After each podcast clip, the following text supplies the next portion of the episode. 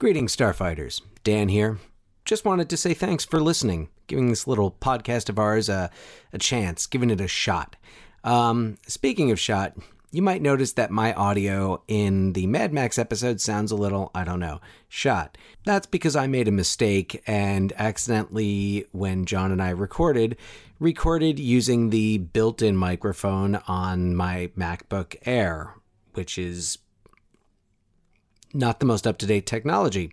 So, um, as Alanis Morissette says, you live, you learn, and in the future, I will be more cautious. Uh, thanks again for joining us. Good journey. David Pirie of Time Out says the tone in the first film of this series sometimes wavers into self parody, and there are occasional crude patches, but overall, this edge of the seat revenge movie marks the most exciting debut from an Australian director since Peter Weir. Vincent Canby of the New York Times calls its sequel an extravagant film fantasy that looks like a sadomasochistic comic book come to life. Michael Wilmington of the Los Angeles Times says the third film in this franchise closes the trilogy like a lightning blast followed by the ominous resonant drone of thunder. Not knowing that the adventure continues with the fourth film that film critic Christy Lemire poetically claims will melt your face off. On this episode of Ruined Childhoods, we discuss the legacy of Mad Max.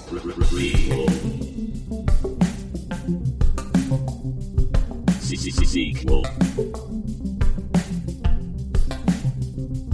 Re re reboot. Which one will it be? The Ruined Childhoods Podcast. Greetings, Starfighters! Welcome to a post apocalyptic edition of Ruined Childhood. That isn't to say that our trip was a total disaster, but uh, it- you know, Not of. tr- anytime you're traveling with a two year old and a five and a half year old, things can get a little dicey. But we all survived. The, the world didn't explode. There wasn't a giant catastrophe. There was no nuclear bomb. Uh, Though, though we would potentially have been the first to know about it because of where yeah, we. Hawaii's uh, national emergency uh, system, I guess. Uh, the giant, the giant radar yeah. There were, that, as we were told, is specifically for North Korea. Right. Yes. Our father dropped some knowledge on us uh, numerous times. A couple of times. Yeah. We also learned times, about yeah. something having to do with the Pro Bowl.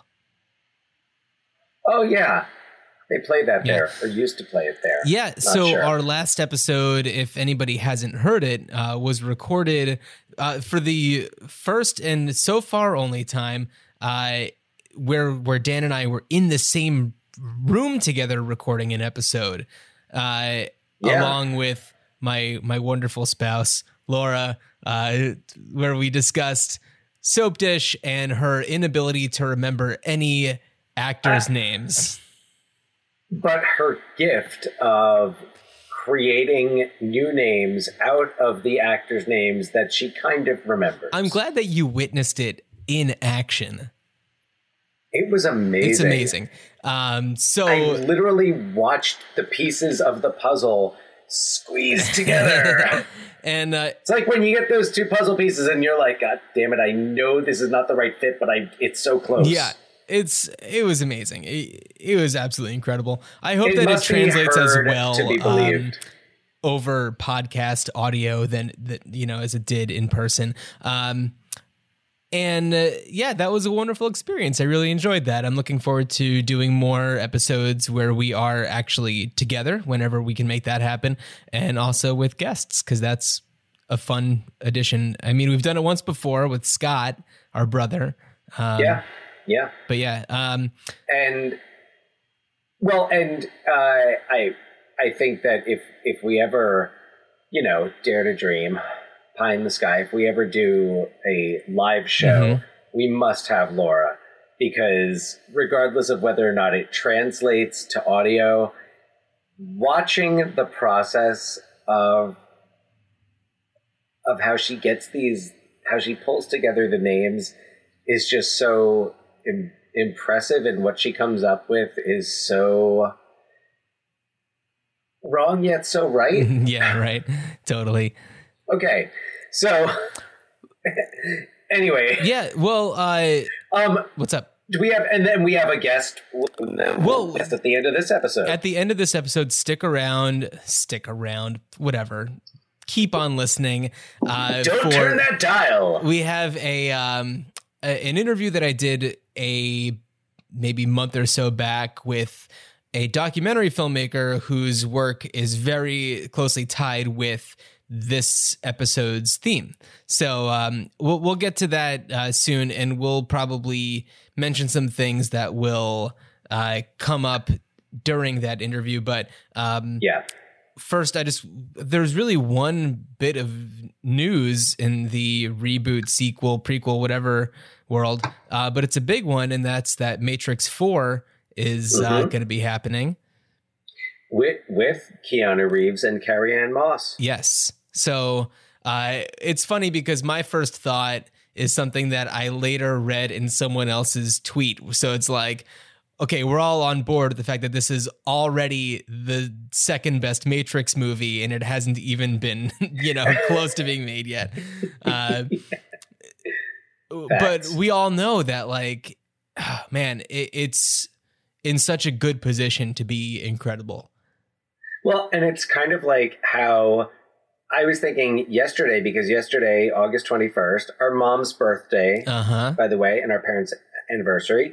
Um, and also one year to the day that Bill and Ted Face the Music will hit theaters. And I thought to myself, I was like, I think it, if they put tickets on sale for it today, it would already outgross Excellent Adventure and Bogus Journey. All due respect to those movies, You're But- probably right. I think it's so awaited, and Keanu Reeves, kind of his, I think the path of his career, and I mean, really, it seems what he, and I mean, I don't know, I haven't read too many interviews with him, but it seems like he's kind of, you know, he took some time away, and I think, I mean, John Wick really. Well, we're in the midst of the Keanu Sans. The Keanu Sans, yes. The Reeves Naissance. No, the Keanu Sans. I like Keanu better. Sans better. Yes, Uh, yes. Yeah, I mean, he certainly was a successful actor, you know, in the in the 90s and but he didn't really have the status that he had now. And i think a lot of that is because of social media. I think it's because of the the world of fandom that has kind of circulated.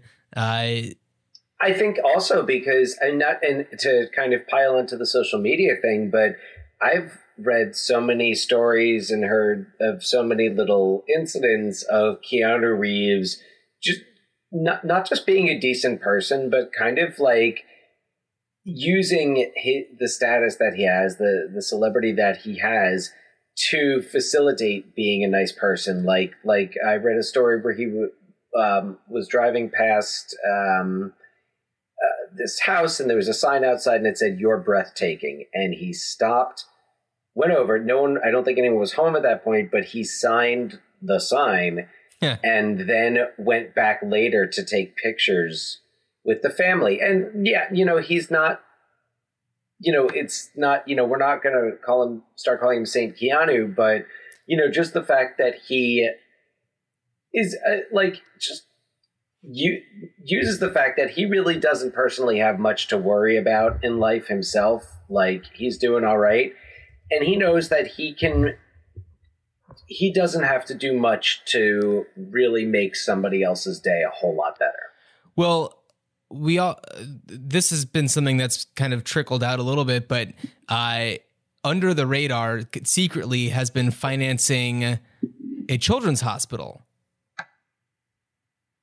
So okay, all right, Yeah, so maybe we should Saint start calling him Saint Keanu. Okay, Saint. Uh, I mean, you know, I don't think I have any say in in the matter, but I'm I'm all for it. And I think so. We've mentioned this on the podcast before, but we are incredibly huge fans of the movie Parenthood, where he is absolutely incredible. Uh, he is just one of many amazing actors in this perfect ensemble cast. And uh, in this movie, he plays a, you know, he does like drag racing, like kind of on a semi professional local level. And, uh, you know, that ties in really well with what we're going to be talking about today, which is a a series of movies that have found themselves. Oh, I just activated Siri somehow. That's funny. Uh, I wonder. I wonder what it's going to say. Hold on. Stand by.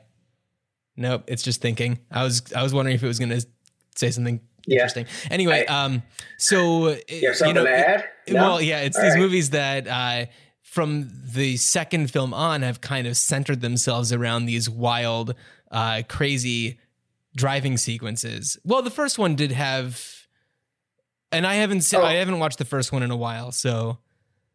Oh, But it I does just- center around a- motorcycle gang. I had a question for you because you Mhm. mentioned a crazy series of movies, and I wanted to know if you had seen the trailer, the newest trailer for Rambo, Um, Last Blood, Final Blood, Last Blood. Um, you know, Dan, I I am not as much of a mega fan of the Rambo series as you are. You love talking, that's- bringing up the Rambo sequels.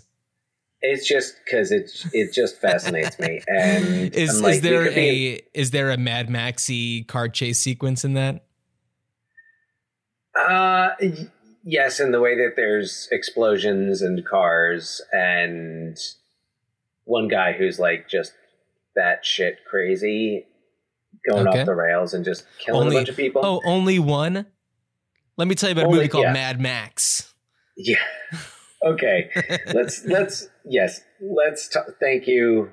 Just wanted to let everyone know there's a new trailer for the Rambo movie, and I don't know. Whatever. It's it's like they're never gonna stop. No, well, and by they you mean Sylvester Stallone. Will never and stop. his characters.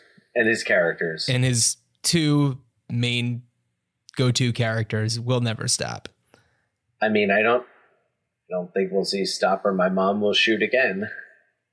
Well, R.I.P. Estelle Getty. That's, that's all I got to say about that. Um, Fact.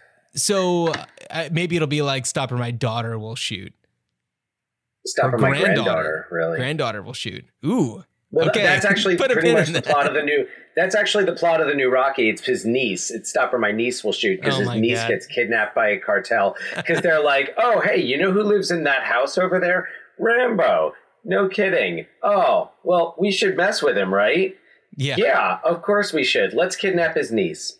All right. On to Mad Max. Okay, so we're gonna just say right off the bat, clearly this is not a a, a movie or a series of movies that really needs to be debated in terms of uh, furthering it with sequels and reboots or remakes because uh, we are in that territory. If we did this in 2013 or something, then it Mhm. would be a different story because Fury Road wasn't a thing at that point. It was a series that had ended in 85. There were graphic novels, maybe? Well, there was a, the Fury Road graphic novels, but I do remember over the years there was there was always rumor and innuendo that there would be another Mad Max, and for a while it was still like I'm talking for a good while Mm-hmm. was still going to be Mel Gibson, and Yes. I don't think the Tom Hardy talk started until maybe around you know um 2030 maybe like after Inception, so 2010. So uh, I know that also there were talks of doing a a continuation of the series around 2001, but that got pushed back because of September 11th happening, and uh, then there were talks around 2000. I guess it probably would have been around that time, maybe a little later, 2003 or so, that like Heath Ledger was possibly going to be, you know, coming back as the new Oh yeah. Mad Max. Um, and he's he was Australian, right? He was Australian, so yeah. that would he kind was- of yeah. fit. And I thought that when I read that, I was like, oh, he would be he would have been great as uh, as Mad Max. I mean, Well, he also he played Mel Gibson's son in The Patriot. that's true.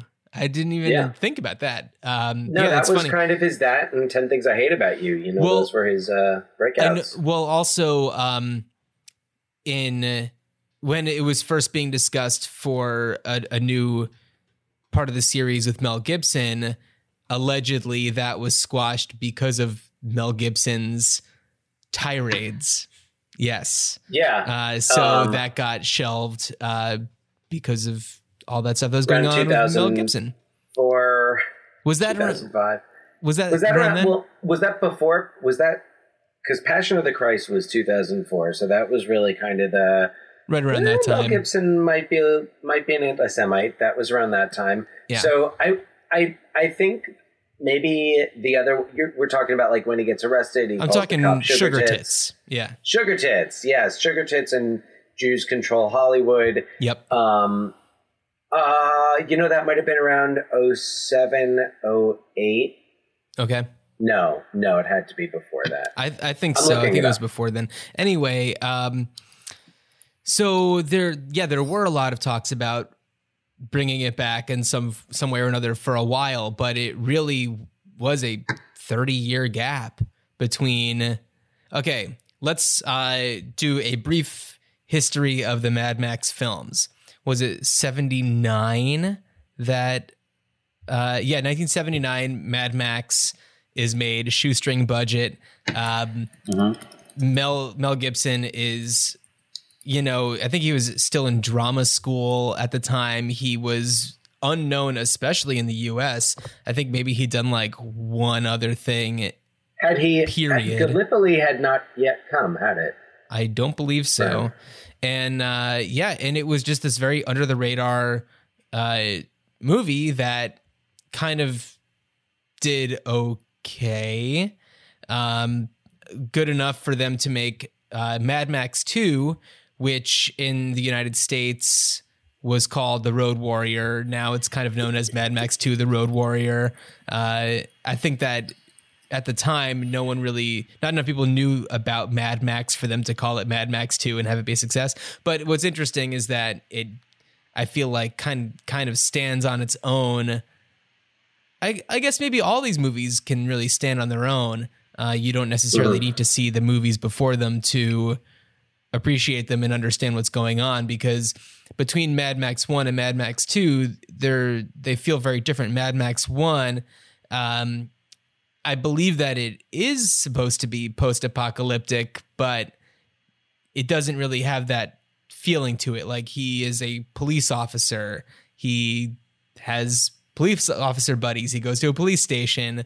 Uh, I believe that there's a you know a few references to there being some sort of nuclear incident, but nothing. We're we're not Me. yet in the wasteland. No, that's when uh, that's where we are starting in Mad Max Two, where uh, he is just this road warrior. He is this guy who's just out there looking for gasoline.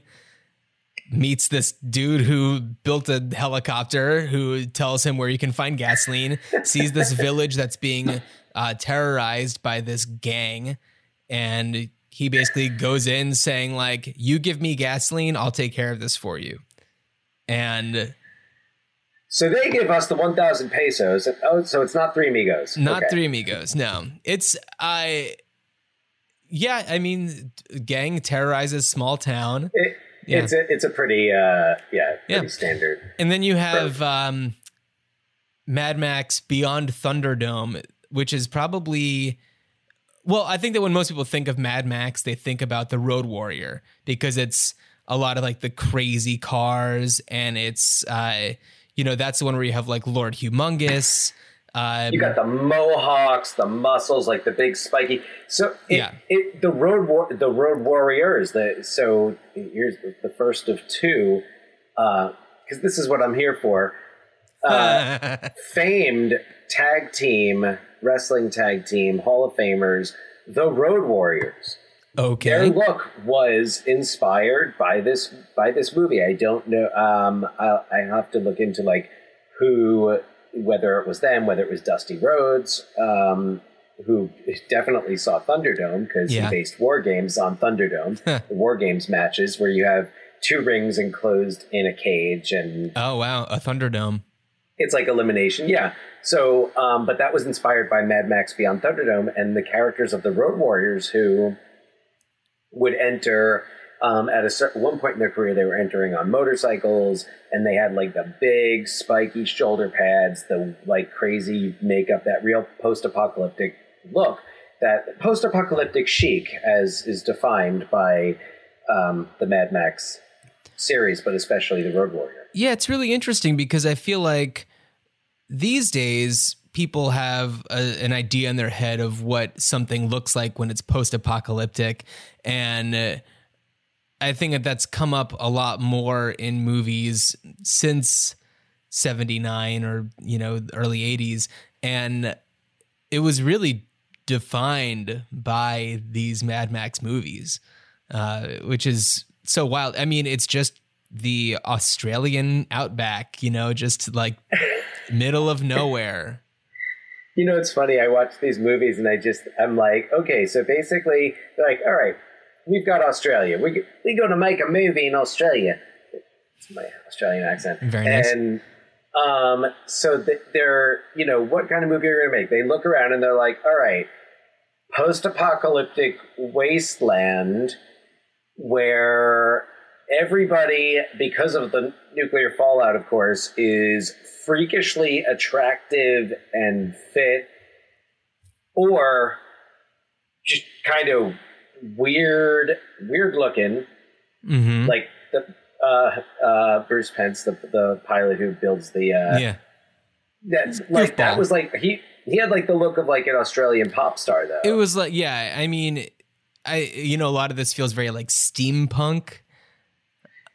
Yeah, which I'm not 100% what that is. I feel like it's a lot of leather and goggles. Yeah, But- which I mean, Oh, that's look at these that's what- movies. I guess yeah, if you're a punk and yeah, but so this poco, the post-apocalyptic chic and um, I, I it's so funny though because we talk about Heath Ledger and I'm, I was just thinking I was like, damn, like Australia basically has become this factory of like attractive, talented people for Hollywood. It's like here you The go. Hemsworths. Here's a Ru- here's a Russell Russell Crowe. Here I got some Hemsworths for you. Yeah. Here's a here's a Heath Ledger. Here's a um, Naomi Watts, a Nicole Kidman. right. Like, and and they're so like versatile. It's like Australians will be cast to play Americans in Australian movies. It's like no, I mean you really I mean you think about it and it's like first it's like I mean they're all just pretty. I mean from Naomi Watts to Heath Ledger. Um, but then you also think about just like the talent uh, and Right. Hemsworths are not to be underrated. I Chris Hemsworth for me has been a highlight of every Avengers movie he has been in. oh, he's great. Uh, I he's look forward also to seeing him play Hulk Hogan. oh, he's playing Hulk Hogan. Yeah, he's playing the Hulkster. Uh, he was really wonderful in Men in Black International, a movie that wasn't amazing, but his performance was great. Tessa Thompson was great. Uh, Kumail Nanjiani was great. Um, And then he was also, I think, a lot of. I think he was really fun in the Paul Feig Ghostbusters movie. Yeah, I I know Yeah. that. I- Well, I feel like we've off mic talked about the Ghostbusters uh, movies, um, especially that one, uh, quite a bit. But I think that his performance is just fun. no, I'm sure it is. He's charismatic and and he's fun. But and by the way, so then let's talk. Why don't we about Mel Gibson because he is the the really the um, the franchise star of the original. He's, He's the franchise star, but it works without him too, as we've learned. Well, and and we'll get to that. But first, I, I want to talk briefly just about kind of what he brings to the mm-hmm. role, and we'll kind of ignore. Oh, by the way, that was 2006. Sugar Tits, 2006. Oh, gotcha. Okay.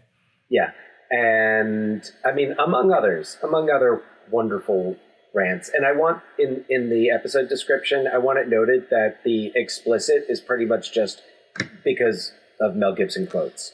So Yeah, is is that when he? Wait, what was the one where he said that he was going to bury somebody in a rose garden or something? um, Was I that- think That was in a that, or was- voicemail or something. I, I don't know. I feel like it was a recording that people dug up. Oh yes, yes, yes. I think it was the. Oh yeah, it, his um, girlfriend Oksana. I think it was yeah in the voicemails, like the Mel Gibson voicemails. This is like, uh, man, this is history for me. I'm man, I remember listening to that. Oh, to yeah. those. So, Um, uh, so anyway, you were talking about Mel Gibson and what he lent to the Mad Max franchise. Yeah.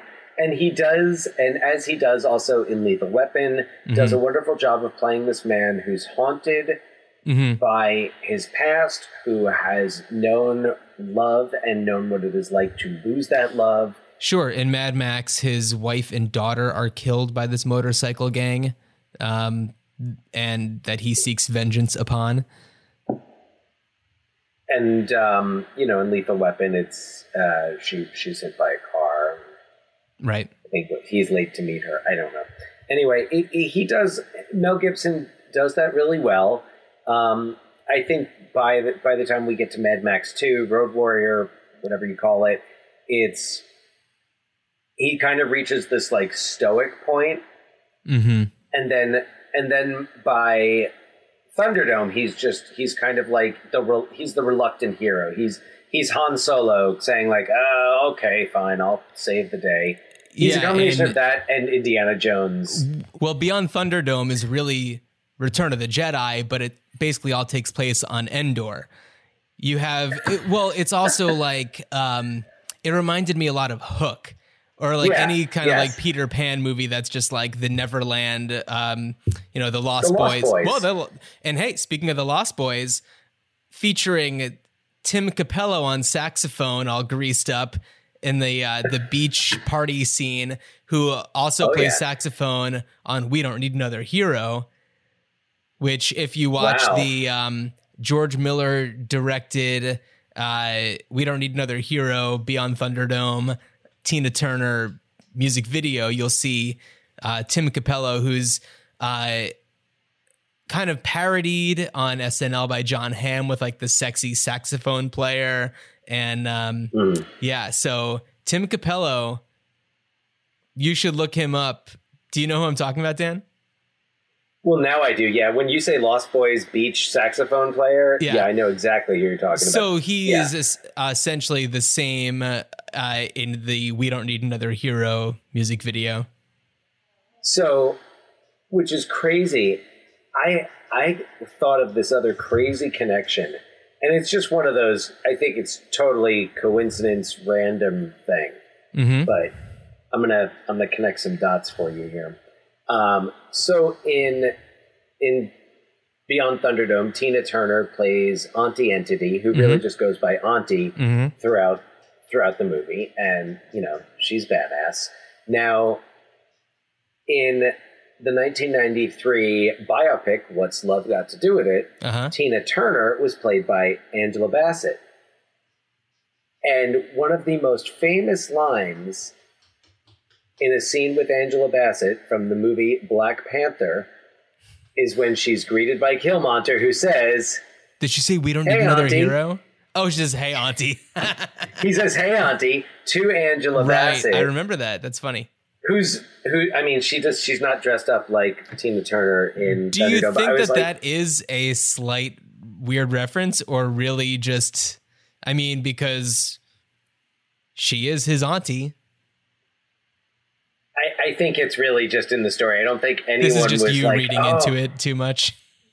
Yeah, no, I don't think anyone on the set was reading that and was like, "Oh, yeah," because Angela Bassett plays this character, and she also played Tina Turner, and Tina Turner played Auntie and Beyond Thunderdome. No, that's just you. That which makes they- those connections. they, although Black Panther and Killmonger do have kind of like a Thunderdome fight. Two shall enter, one shall leave.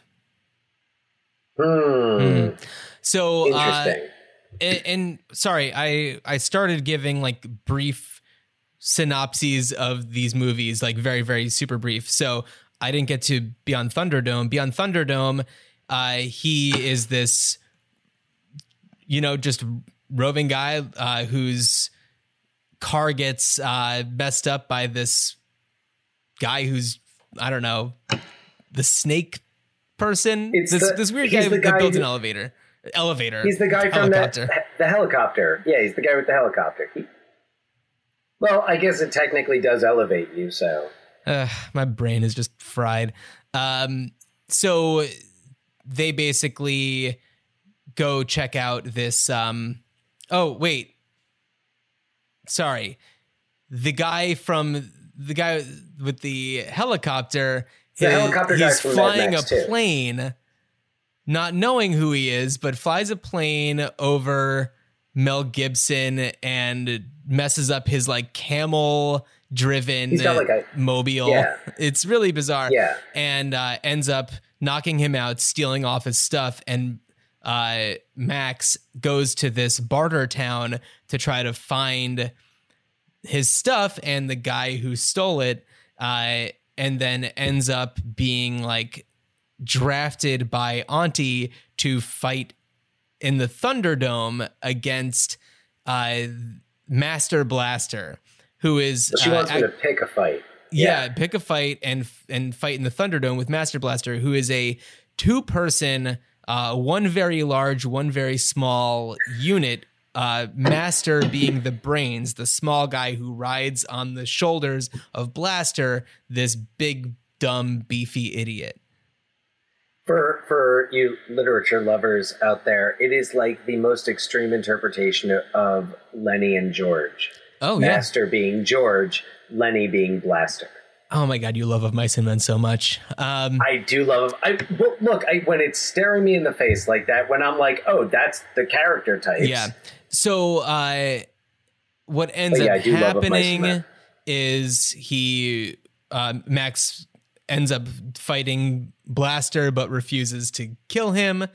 Uh is then he's then killed by uh Auntie's kind of henchman and Max ends up uh getting exiled because he refuses to kill him. So he gets kind of exiled on a horse tied with his hands behind his back and is then found pretty much 95% dead uh, in the desert by this. Um, By the Dinks. the Dink, Dinks? dink, dink, dink, dink. It's reminded me so much of Spaceballs. It reminded me so much of Oh, yeah, because she just pulls him Which- across the desert. She I combs mean, the maybe desert. Spaceballs. Maybe Spaceballs was parodying Beyond Thunderdome. yeah, right.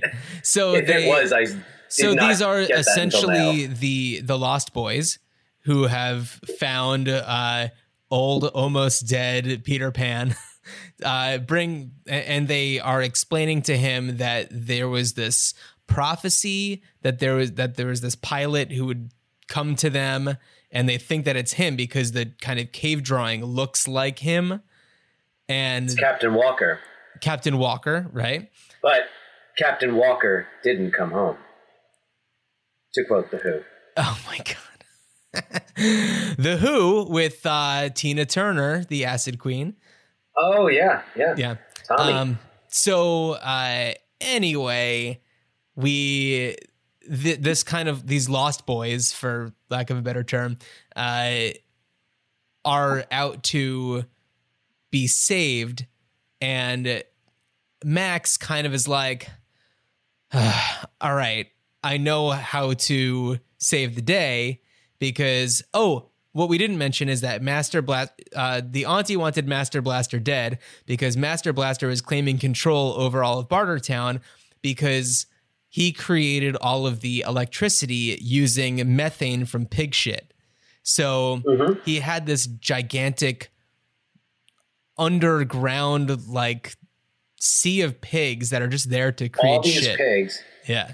And and perhaps that was the moment that George Miller thought about the movie Babe. Mm. And was like, you know, I'd like to work with the pigs, maybe not so much the shit.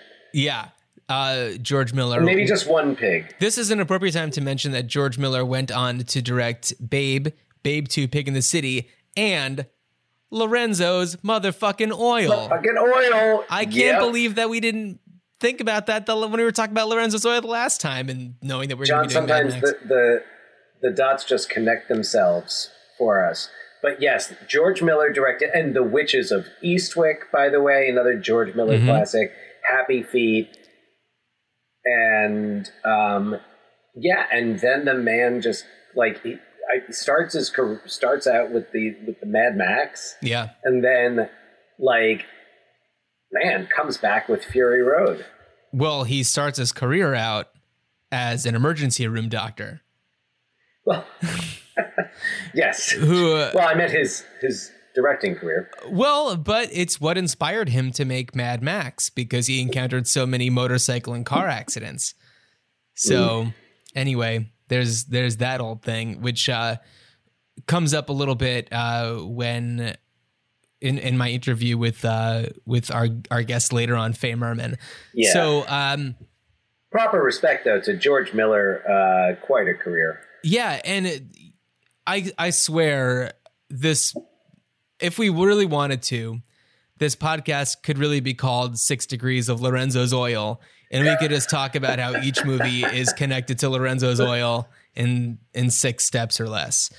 Which this has one step, George Miller. So, uh Beyond Thunderdome, uh, essentially he brings the these kids back to Bartertown and they end up kind of killing everybody who could be a problem and saving the day. Yeah, Yeah, and More then he just and then he just disappears. Um, he just rides off into the sunset. yeah, pretty much. Uh, Yeah, so yeah. in uh, Mad Max Fury Road, which takes place 40 years after the nuclear incident. Um, that is when, uh, oh man, this is just so wild. So Max, it, it's the same character, but played by Tom Hardy. It's never like everyone just accepts it. It's totally okay. And when I say that, I don't mean in the movies. It's just like somehow our culture has just approved this like replacement of the character of of Max by Tom Hardy, and I feel like he was awesome in it, and uh, Yeah, you know, probably has the same number of lines of dialogue between each of the movies. You know, does not say very many words. What's up? right. But more, I, what I thought, uh, what I thought Tom Hardy really brought to the role, and that really, I think, engaged me into Fury Road more so than, um, and really any of the other Mel Gibson performances, was he brings this vulnerability, this humanity, this the, like. He's not so stoic. He's more just like constantly con- trying to get a grip onto things, but he just Yeah. can't. Well, what he's in the narration, it's it states that he, his goal is just to survive, and Yeah.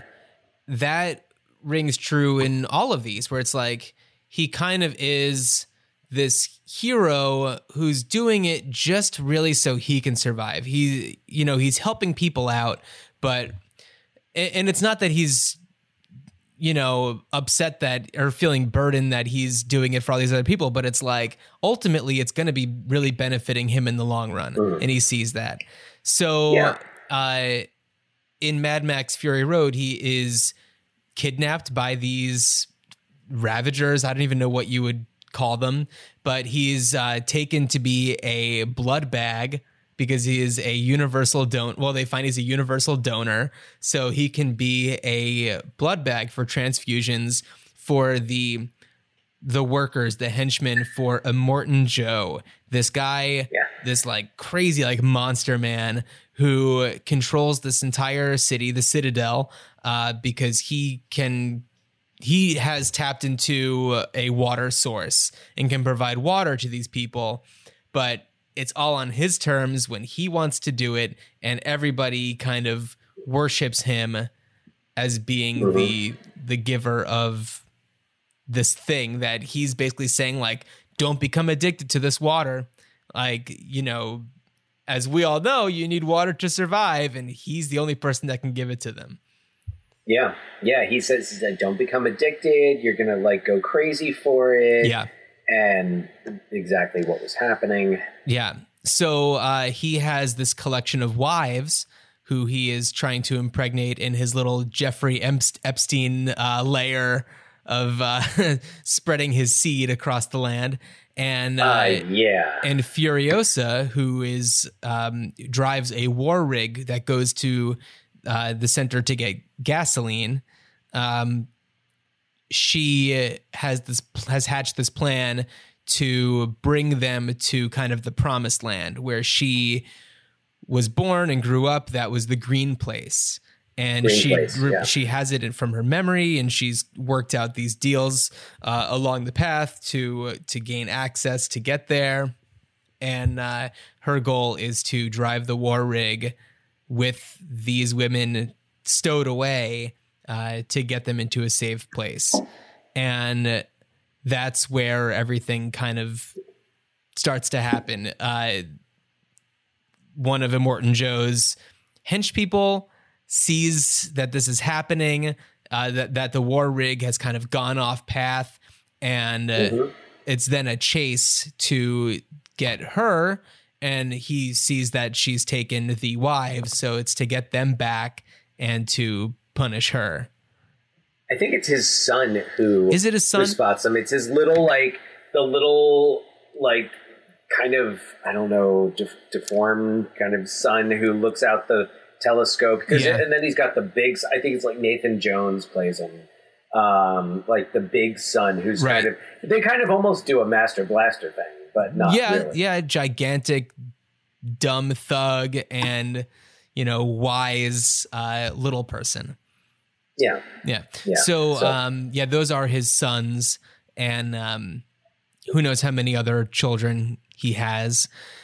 And uh, yeah, so it's really just a, a chase to get them back. And one of the uh, the people going to get him is played by Nicholas Hoult, who's awesome in this. He's so good. Yeah. And uh, he is the one who has Max as a blood bag, and he has he's taken his blood bag with him, strapped to the front of the car, uh, so that he can go and drive. And you know, his mentality is if I can die serving Immortan Joe, then I will be sent off to Valhalla and, you know, a blaze of glory. And, and you know, and it's he gets Yeah. excited when Immortan Joe looks at him. He's like, he looked at me, he looked in my eyes, and everyone's just like, no, he was just looking at the direction that he was going. You know, and your like, blood bag is he was looking at your blood bag He's looking at your blood bag, yeah. So, um, you know, it, it- it's really fascinating. He has a great turn because once he realizes that Immortan Joe does not care about him and he will not be going to Valhalla, you know, as, as he has been planning to do, he really turns against Immortan Joe and helps out um, the women and, and Max. Yeah. It's really Well, he realizes- an incredible turn. Well, he realizes, and I think this is part of the reason why this movie was nominated for so many Oscars. It won so incredibly six. Well, yeah, Yeah. won six Oscars. But I mean, I mean, I think was really considered an early frontrunner for for Best Picture. Like this could have won Best Picture. Right. And, And when you it- look at uh, the 2016 Academy Awards to see what other movies were, I mean, The Revenant is what beat it out for Best Picture, um, uh, amongst other some other awards. But there were some pretty amazing movies that were awesome there. Tom Hardy was actually nominated for Best Supporting Actor for The Revenant. Oh yeah, that's right. Yeah, So Um, it Tom was Hardy. a I, it was a huge year for for for movies. I feel. well, we're on Tom Hardy, and I, I mean, this is brief tangent, um, but I don't know if we've discussed it. Uh, have you seen Venom? I have seen Venom. What did you think? It was fine. I was pleasantly surprised. I, he was I he was really good. He was really good. Michelle Williams is always good, but her wig was really whack. I did not love that. Yeah, yeah. I saw that, and then while we're on the DC tangent, Shazam. I watched it Highly on recommend. so I watched that. Did you watch it on the plane? I watched it on the plane going to and from Hawaii on our trip because I was traveling with a two year old. I watched that Yeah. movie over the course of 10 hours, having to pause periodically, um, which was a lot of fun. And it's it's the kind of movie that you can do that with. But Yes. yeah, I enjoyed Shazam quite a bit. Anyway, back from the DC tangent. So Fury Road. I think one of the most impressive things about Fury Road, it, um, other than the fact that it it doesn't let up like for 30 minutes. Like it starts and then is just like full speed for 30 minutes when there's a brief pause and you're like, oh, I can breathe again. But aside And- from that, like, and during those Uh-huh. during those beats between all the action are some like really incredible moments some uh, very emotional moments that are uh just you can't you can't take your eyes off the screen the entire time this is not a fiddle around to- on your phone movie this is the most i'd say this is probably the most beautiful movie i've ever seen it is absolutely stunning wow. Well i mean I mean, the- I, I agree. Yeah, I- the cinematography yeah. and the fact that this because I think this one lost to The Revenant for cinematography. It must have won editing, right? It won editing. Like sound. It won sound editing. Let me pull up the whole list because it's. Yeah. I agree with with every one of these wins. I feel like it should have won everything it was nominated for. Um, it was probably. I mean, when I really, Mm, go ahead. when I think about it, yeah, when I mean, just when I think about it, it kind of, it's the one movie, it's one of the few movies that I feel like I'm like, yeah, I, I wouldn't mind watching that again. I wouldn't mind coming back to it.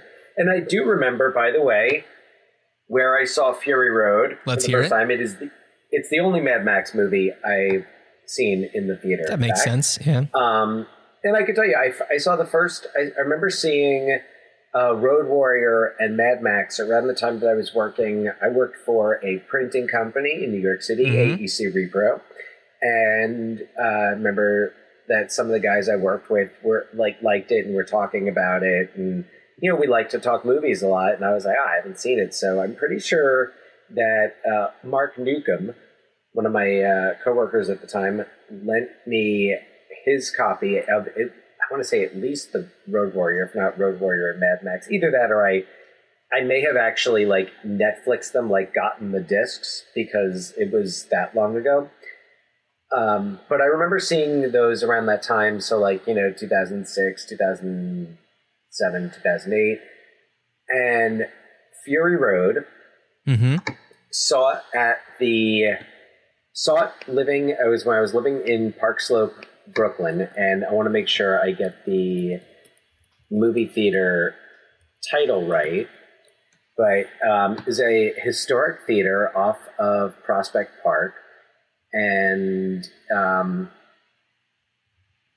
I just want to make sure I get the name right. Um, I want to say it was the the Park Cinemas, um, and I don't know if it's or the Park Slope Pavilion, Park Slope Okay. Pavilion, and um, yeah, I remember we saw saw a few movies while we were living over there, but really kind of like um, you know definitely old school. I don't know if they've done anything since uh, since we lived there in 2015, but I remember seeing seeing Mad Max there after it had been in theaters for some time, so I didn't see it in 3D. Mm-hmm.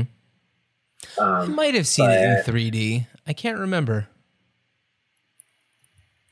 Did you see it like relatively soon after it came out? Oh, probably opening weekend. Yeah, so then you probably saw it Yeah. 3D. So, but I was, I definitely wanted to see it in, yeah, it was the um, Park Slope Pavilion. That was where I saw Mad Max um, Fury Road. But I definitely knew it was something that I had to see in the theater Mm-hmm. and that was going to be worth seeing in the Oh theater. yeah. Yeah. Um, so just to go back to um, all of its Academy Award wins, it won for um, Best Achievement in Film Editing, and that's uh, Margaret Sixel, who is married to George Martin.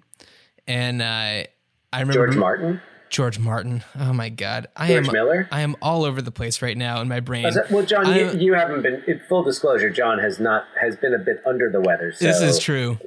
This is true. Let's give him a break. George Miller. I yeah, I'm I'm getting over a cold. Plus, I haven't slept in like a week because of my Yeah. out of whack uh, toddler's sleep schedule going crazy. George Miller. So sorry about that, babe. Pig in the City. She fans. doesn't know what to, you know. She's she's on Hawaii time. She spent a week with her crazy cousin. Yeah. My daughter. So, uh, Margaret Sixel, who's George Miller's wife, I I read that he wanted her especially to edit it because he didn't want a male editor to edit it because then it would just look and feel like every other action movie out there. And clearly, that decision was a wise one.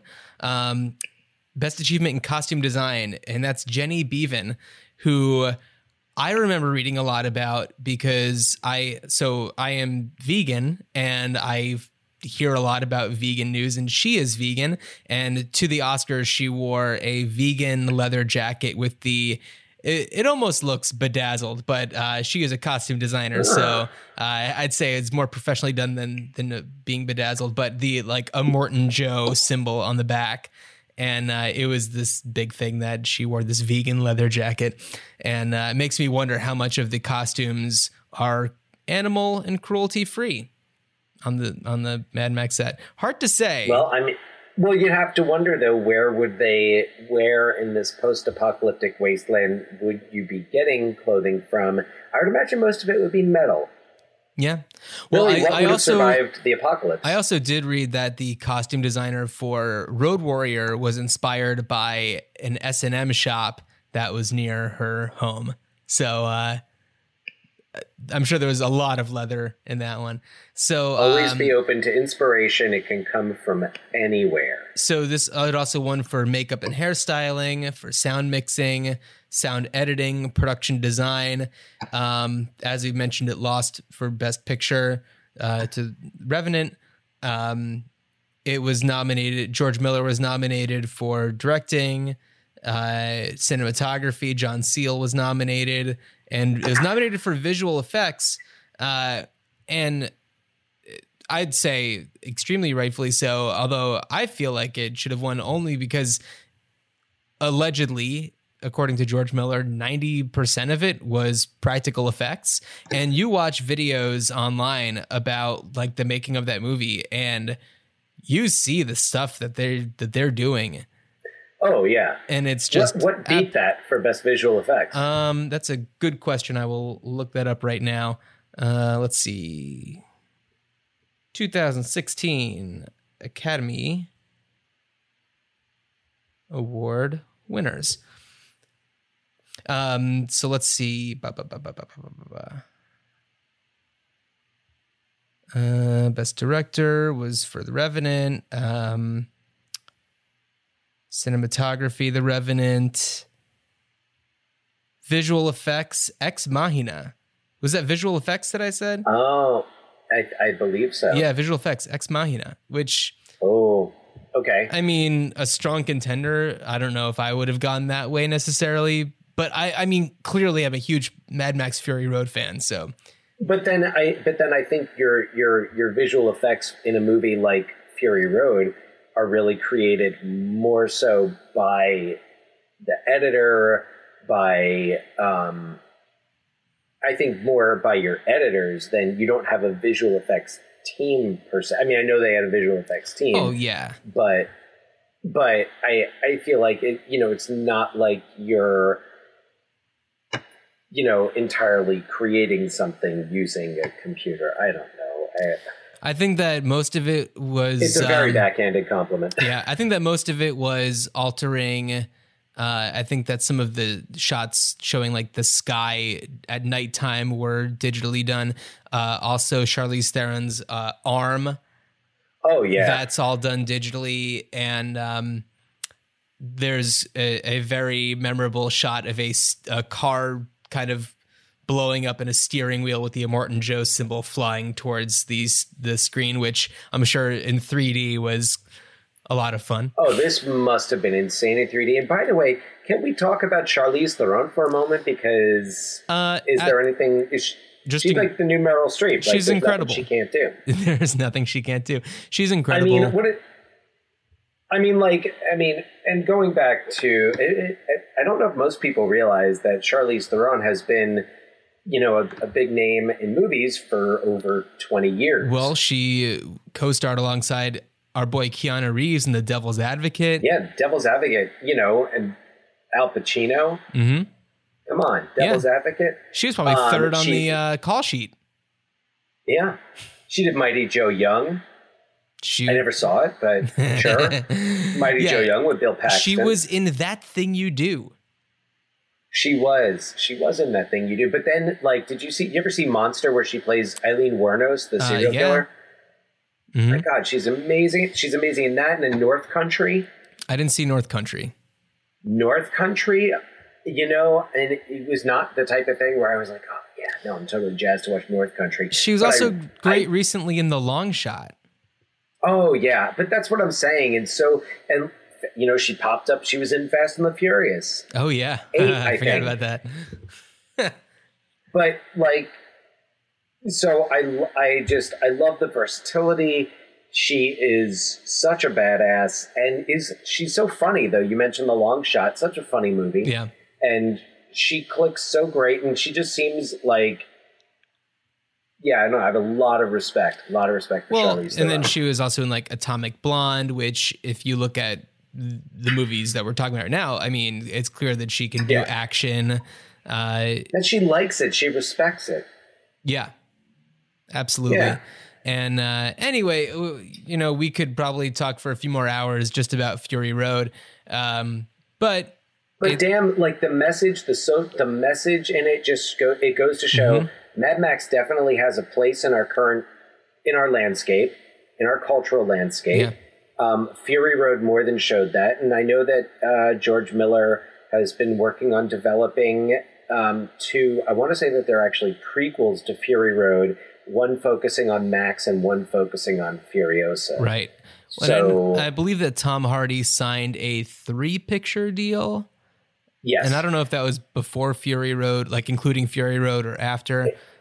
including Fury Including Road, Fury Road. If, I and uh. I feel like based on the reaction to the that movie, uh, nobody is upset about this. you know, it's just like, uh, Well, I remember initially Tom Hardy regretted signing a three picture deal after filming the movie, but then he saw the movie, Yeah. and as soon as he saw it, he was like, "When do we start?"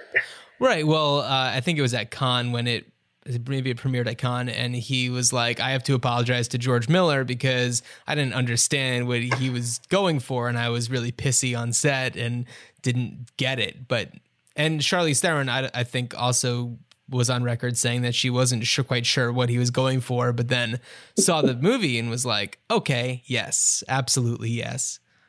really, a masterpiece. I would say the, the best of the uh, the franchise and st- standard bearer, will. Well, I think that that's e- that's an easy call, considering uh, you know we weren't we didn't grow up as much on the originals. I had seen the first one and maybe Beyond Thunderdome on TV or something, but they weren't really part of our lives growing up.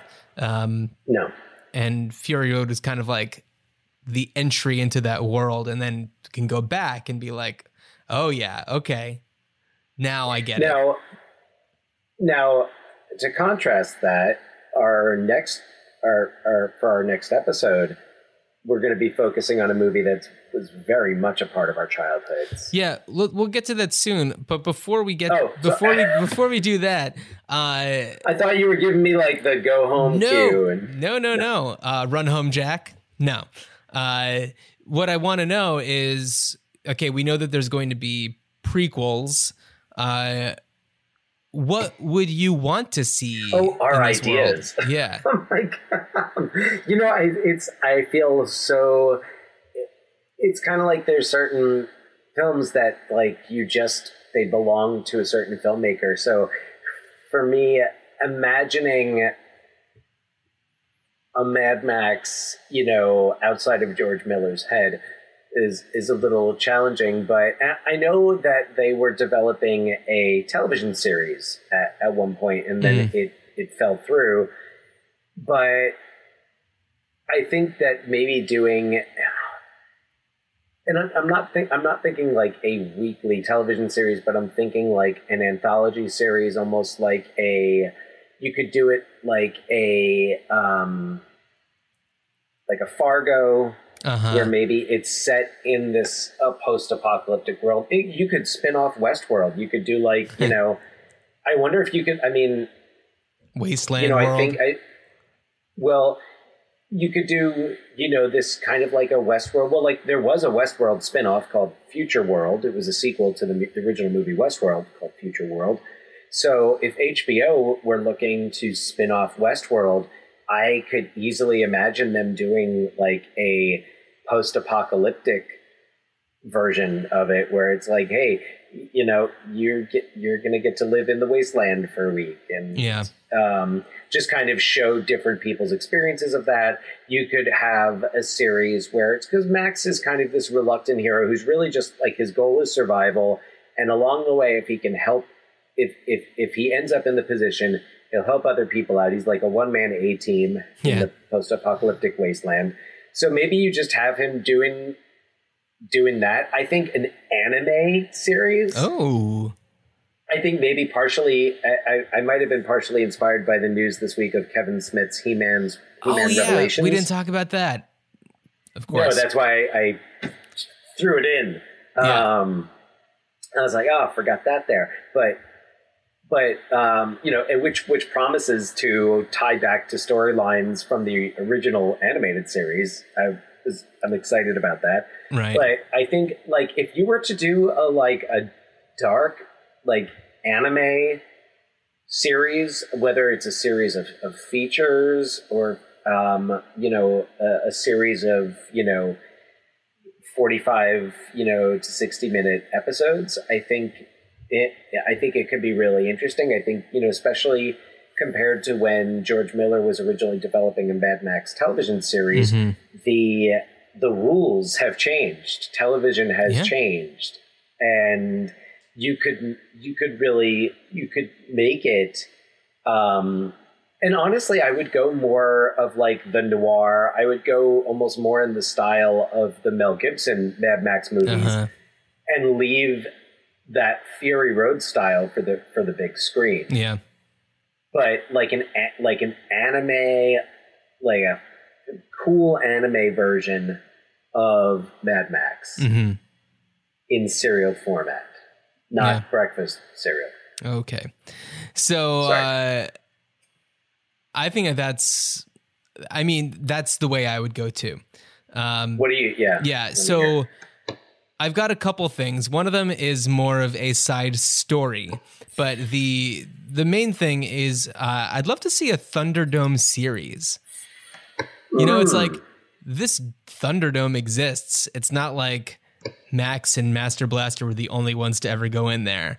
So it'd be it'd be fun to kind of be in that world. I, it could be animated. That would be a lot of fun, but doesn't Oh necessarily God. need to be. What if you made it kind of like an what if you did it like an American Gladiators or you did like Sure. a competition show and it's a and and but it's like it's, you know cos cosplayers and I I know um, in your interview with with Faye uh, that you know cosplay comes into it but imagine if you set up a Thunderdome where you have you know and I mean I guess they wouldn't fight to the death then it's the Running Man um, but Thunderdome, or you could just go back and watch all the great War Games matches from Yeah, right. WCW and NWA. Yeah. So um, my the other thing I wanted to talk about is how in uh, when I was in college, I I lived with this guy, great guy named Chris Hale. Dan, you know Chris Hale. Uh, Chris currently, I believe, uh, actually is in the um, I I don't know exactly what the terminology would be, but uh, independent wrestling world. I don't know what the pr- proper I mean, moniker is. That's i- Just independent indep- wrestling yeah. scene, the indie circuit. Yeah. Sure. Yeah, it's kind of like non-professional professional wrestling. So it's very sensational and he has a character that is uh, I don't know if he actually wrestles or if he is just a character in this world, but uh, yeah, go ahead and look it up. And uh, What's his character? I, f- I forget what the name is, but if you just look up Chris Hale uh, wrestling, I'm sure you can find it. So he and I were writing some uh, sketches at one point, and we had this storyline for this team of post-apocalyptic doctors called the Thunder Docs. And it took place in the Mad Max world, and it was, you know, like everyone's wearing leather, and it's in the sandy dunes somewhere, and some like maybe they go village to village. And uh, what's interesting is that in be in um sorry Fury Road, there is a doctor who um is part of the world. So when I saw it, I was like, oh my god, it's a Thunder Doc. Uh, but I The Thunder Doc. I would love to see Thunder Docs. I'd love to see the um the world of of uh, medicine in post-apocalyptic wasteland. So that's that. Were you able to find anything? Um, n- no. All right. no, Well, if I can find something, up- I'll include a link in the episode description. But uh, looking up somebody in wrestling by their real name is, is sometimes very challenging. I, I'm I know I'll be able to find it. Uh, but I'll I'll put a link to some of his stuff in the episode description. Um. Anyway, Excellent. Oh, one more thing I have to say I Oh. love about Fury Road is that in their pursuit of Furiosa, Immortan Joe's caravan has a like awesome guitar player, like phantom giant guitar player in front of this wall of speakers. I was actually kind of plays- wondering if we were going to be the first podcast to talk about Fury Road that didn't mention him. Yeah, no, I'm sorry, I couldn't let it go because every time I, I watch the movie, I forget that it's coming, and then I see it, and I'm just like, that that's amazing. It's so awesome. cool. Yeah, it's So, just this caravan anyway. with like all these people drumming and then this guy with a flame throwing guitar. It's crazy.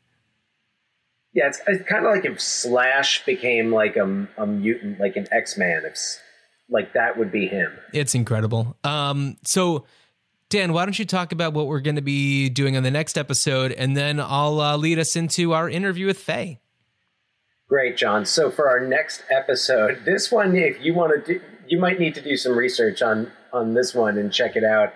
If you have about eighty minutes to spare and won't miss that those eighty minutes, um, Transylvania Six Five Thousand from nineteen eighty five, um, kind of a cult classic, uh, starring Jeff Goldblum, Geena Davis, Ed Begley Jr. Norman Fell, Carol Kane. Um, It's it might be a little hard to find. uh, you can find it on iTunes, I believe. okay. if you're looking Oh, you know. um it is Okay. yeah it's completely bonkers uh we'll have plenty to say about it on the next episode uh we watched it many, many times growing up. Yeah uh i'd say that would be that would have been a contender to be stuck in the first vcr if you are uh, if you are familiar with some of our past episodes if you've been listening for a while you'll know exactly what i'm talking about uh, oh, it, it could have been Transylvania Six Five Thousand, right it on. easily could have been. Um, so yeah, I, I'm excited about that one, and uh, please keep on listening. Uh, you're about to what you're about to hear is an interview I did with Faye Murman. Uh, Faye is uh, well has directed this documentary called Humungus. And uh, we're going to put a link to that in the episode description. Humungus, uh, as Faye will describe in further detail, it focuses a lot on Mad Max extreme fandom and cosplay, focusing specifically on uh, this guy named Jim Tank, in quotes, Dorsey, who portrays uh, the Lord Humungus in the world of uh, Mad Max fandom. And, yeah, and kind of a, a celebrity in that world. yeah. So uh, thanks for listening to the episode. Uh, good journey, Dan. And um, yeah, this is this is Good our journey. interview. This is our interview with Faye. Enjoy. So Faye, tell me how you got yourself mixed up in the world of Mad Max. One day it was totally unplanned or unexpected. Um, i was doing a story for the station i worked for in manhattan and they sent me to a media day for a convention on long island and i met a man dressed as the lord humungus from mad max 2 the road warrior. I did not know who he was dressed up as. I didn't know the character's name. I said I think my opening question to him on camera was, "Who the hell are you, and why are you naked?" and he explained who he was and Why he was naked? why he was naked. And I just found this particular person incredibly fascinating. And what I thought would be a three minute video for my station turned into a two and a half year project around the world in my first feature film.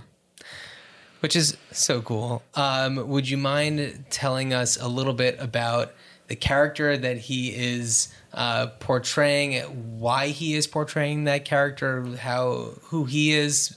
Sure. Give me some information. Yeah, yeah. So you're gonna need a lot of information. Yeah. Otherwise, this is gonna make no sense. Right. So, um, his name is Jim Dorsey. Everybody calls him Tank. Uh, the tagline of the film is "By day he's Jim the pool guy. By night he's Lord of the Wasteland." uh, so, uh, Tank is a part of just a hardcore group of Mad Max fans, and Tank is 47. When he was 40, he decided to turn himself into a bodybuilder just so he could cosplay Kjell Nilsson's character, Lord Humungus from Mad Max 2. So he was just a die-hard Mad Max Yes. Road Warrior fan. Yes. So uh, Tank got exposed to the Road Warrior kind of briefly when it came out. He had strict parents. He wasn't really allowed to see it, but he knew that it was his favorite movie before he ever saw it.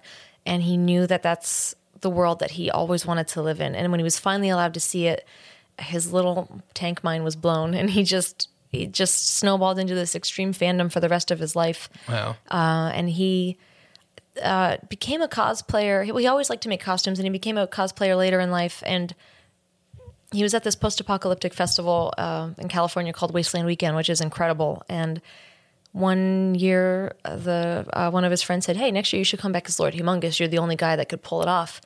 He was beefy, you know. He was built, but not like toned, like a Kjell, Kjell Nilsson. For those that don't know, is a was a Swedish bodybuilder when he played uh, the Lord Humungus. So he was ripped, and within one year, um, Tank's going to hear this and get mad at me for getting the numbers wrong, but he was way up there in the 200s, and then he dropped down to like 205 pounds and became this like ripped, lean, mean fighting machine. Shaved his entire body, just and made a surprise appearance at Wasteland Weekend of 2011, and he's just been a cult hero ever since. Oh, that's awesome. Yeah.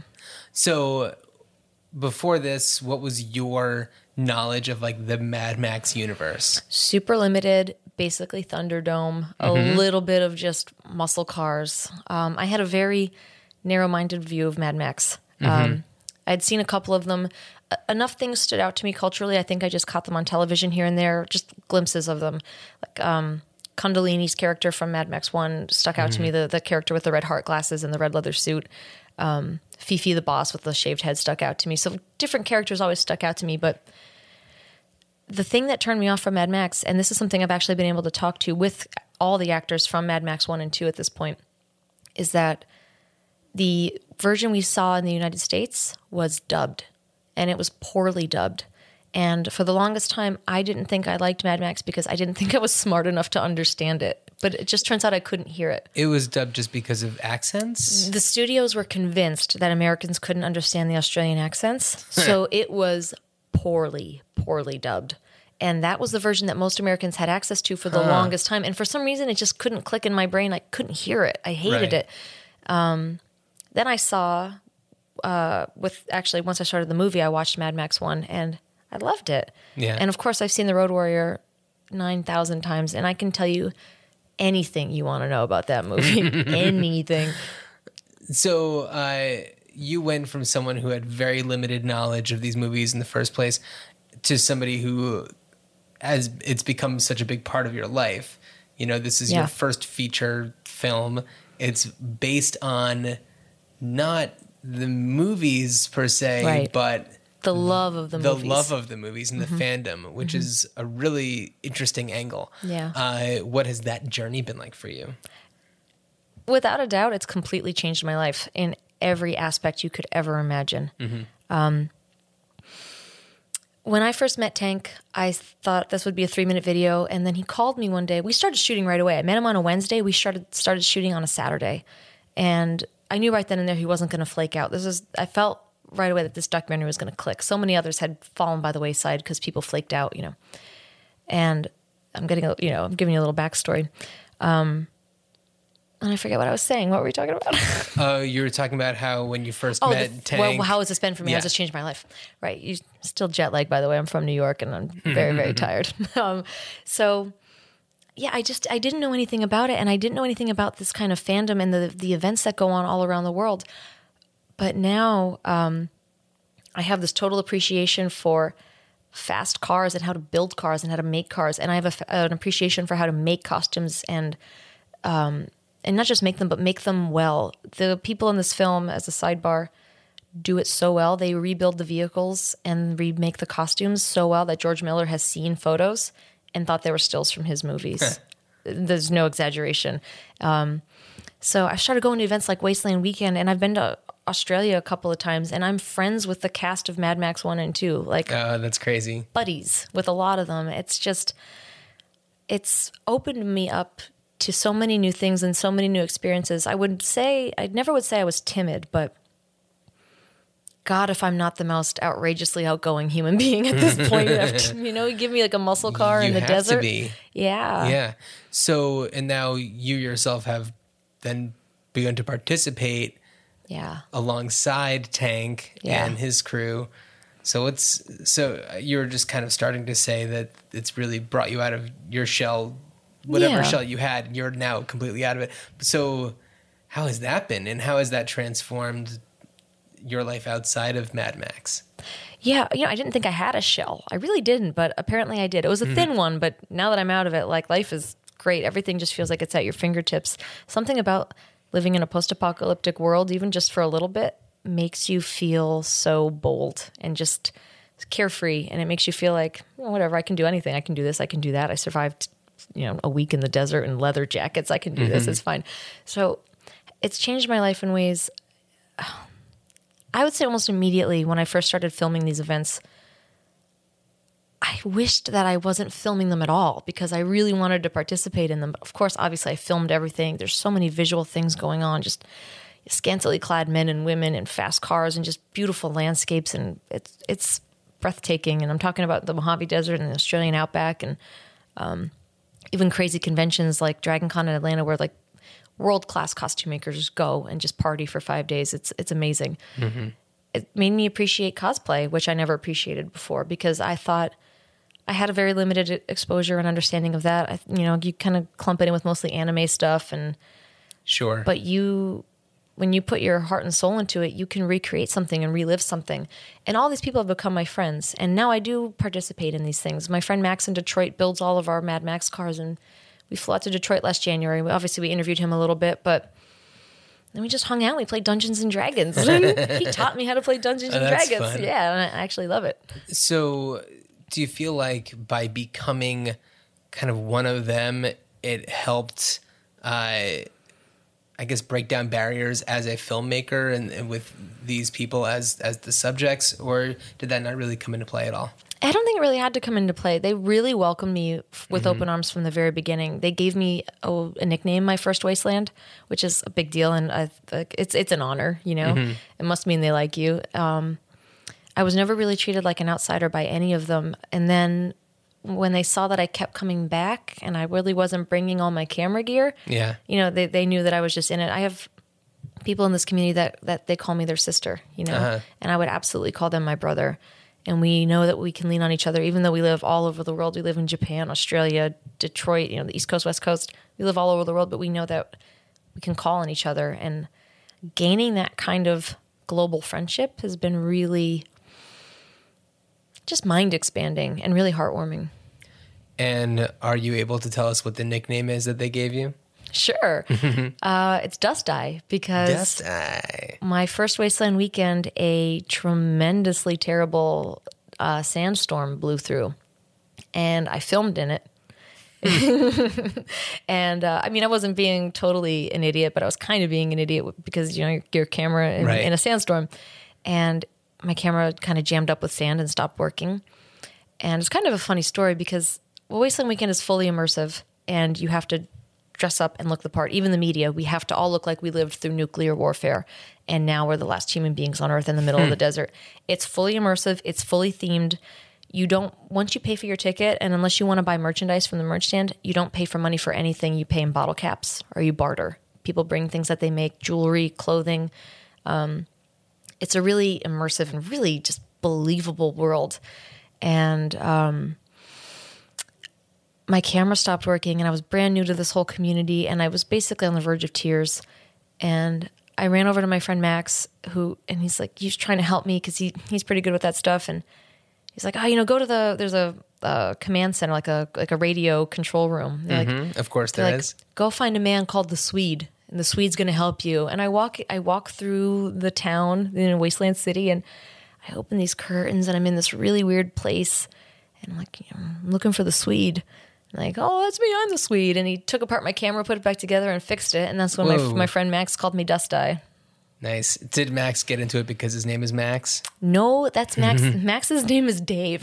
that's how into Mad Max Max is. Uh, how many people would you say are you know attend the the Wasteland weekend? Wasteland Weekend has 4,000 attendees, Oh, and they've capped it at 4,000. Um, they don't want it to get any bigger. I, That's huge. yeah, it is gigantic. But you know what? It feels like the smallest little gathering. It feels Yeah. so intimate. There's nothing, there's like no throngs of humanity. Everybody's just, it's almost a utopia. I'm sure some Mm-hmm. people have had maybe some different experiences, but for me, it's almost a utopia. Everybody's there to help you and be your friend. One guy last year watched me get burned. I hopped out of a, one of our trucks, and all of the trucks have piping hot exposed exhaust, exhaust Right. pipes eh, coming out of everywhere because they're insane apocalypse cars. And I reached into the flatbed to grab something, and my elbow touched a, a exhaust pipe, and I shouted, and like the flesh melted off my arm. And this guy in the shade across the way said, Hey, you get burned? Come on over here. You know, I got burn cream. And I came over and he gave me burn cream. And I was like, Hey, I got a fridge in, or a fridge, a beer in the fridge in the RV. He's like, Well, I don't drink. Thank you. And I said, Well, I've got a banana. You want a banana? He's like, Yeah, I'll take a banana. so we swapped burn cream for a banana. And that's, Nice. that to me is, I think, the fundamental thing about Wasteland Weekend. Everybody's just out there to, it's the end of the world and we're all just being good to each other. Yeah, and potassium efficient. It's very. So uh, I'm trying to decide if I want to ask you. Okay, I'm going to ask you first about the documentary a little bit Okay. more. So, what got you to actually decide I'm going to go ahead and I'm really just going to go for it and make this documentary? Like, Hmm. how did that happen? Yeah. So, um, oh, that's. I think I was kind of saying this before, and then I, my my mind switched switched tracks. Shocker. Um, Tank and I met on a Wednesday. Started filming on a Saturday, and then we made plans the next weekend for me to come up. I lived in Queens. He lived in lives in northern New Jersey, and it's like an hour and a half. And in in New York, as a, especially as a journalist, but I'm going to go ahead and say probably almost any career, you don't really get many days off. I got I maybe had one day off a week from my newsroom, and I spending that one day a week driving an hour and a half up to Tanks, filming all day, driving back an hour and a half, and then waking up and working six days in a row where I drove, drive and film and drive and film. And one day Tank calls me very quickly after meeting him, maybe within a week. He said, By the way, I know you said you only want to come up for a weekend, but here's what I do all year long. Um, he said, Do you want to come to Australia with me? And without even knowing anything else about it, I said, Hell yeah, I want to come Yeah, to right. Australia with you. He's like, Oh, and we do this event called Wasteland Weekend, and I go to this big event in, in Atlanta called Dragon Con, and I do all this other really, and you know, he didn't say it was interesting, but it sounded really visually interesting. I do all this stuff around the country and around the world all year long. And I thought, okay, well, let's start shooting. Let's see if this is really going to play out. Let's see how I do. And within, let's see, we, we started filming in June. And by Labor Day, I had quit my job in Manhattan and had had the luxury of being able to move back home temporarily. Right. I'm really lucky in that regard. And uh, just move back home and make this movie because there was no possible way.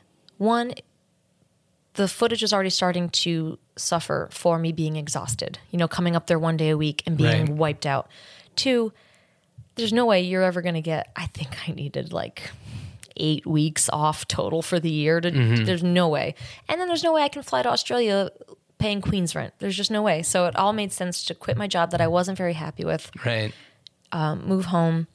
And I had a two year plan. I said I would be home for two years, make the movie for two years, and then get back to New York. And it took me two and a half years, but that's what happened. But I think I stayed pretty close to schedule. Yeah. And then you did a some sort of crowdfunding to to we raise money did for some it. some very humble crowdfunding because good lord, I I could have I should have asked for you know quadruple what I asked for. We asked for a very very very small amount, thinking that just not being uh, presumptuous that people want to give their hard earned money away to us, especially for a project they really hadn't. It was just on spec at this Yeah. point.